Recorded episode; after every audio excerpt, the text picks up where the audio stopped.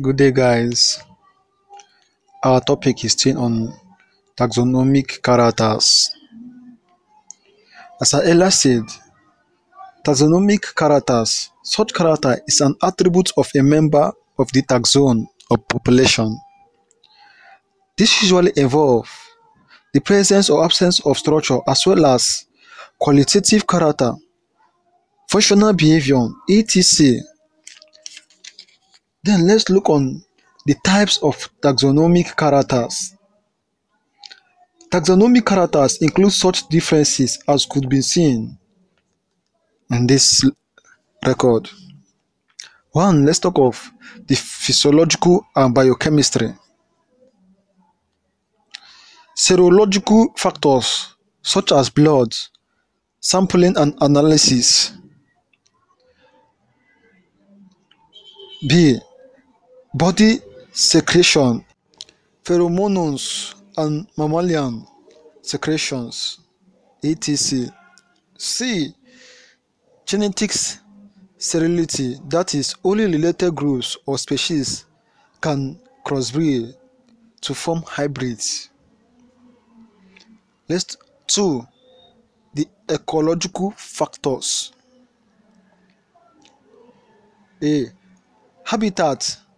This is seen as a peculiarity since different species require different habitats or conditions to exist. Niches, which is the B, niches. Even in the same habitat, the role of organism in that habitat is usually different.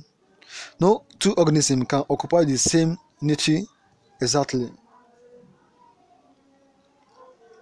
The morphological differences. The A, external feature, e.g. number of scales, rotation of shell, molluscs, etc. B, anatomy or internal features are used only in the classification of higher taxa. Plants' reproductive structure are most stable morphological characters used in the modern classification. Detailed discussion will be seen later.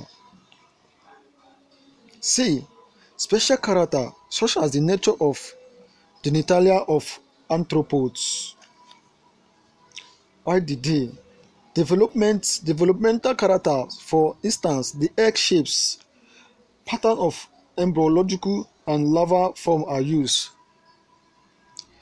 E, karyology, that is, differences in karyoplasma of cells. The morphology. Let's look on the morphology and anatomy. These are the most widely used characters because of ease in assessment, and newly rediscovered forms can easily be allotted a place in the classification scheme. Fossil evidence are used too, but these are never complete because their ancestral forms are no more in existence. So guys, I'll be stopping here. Thanks for listening.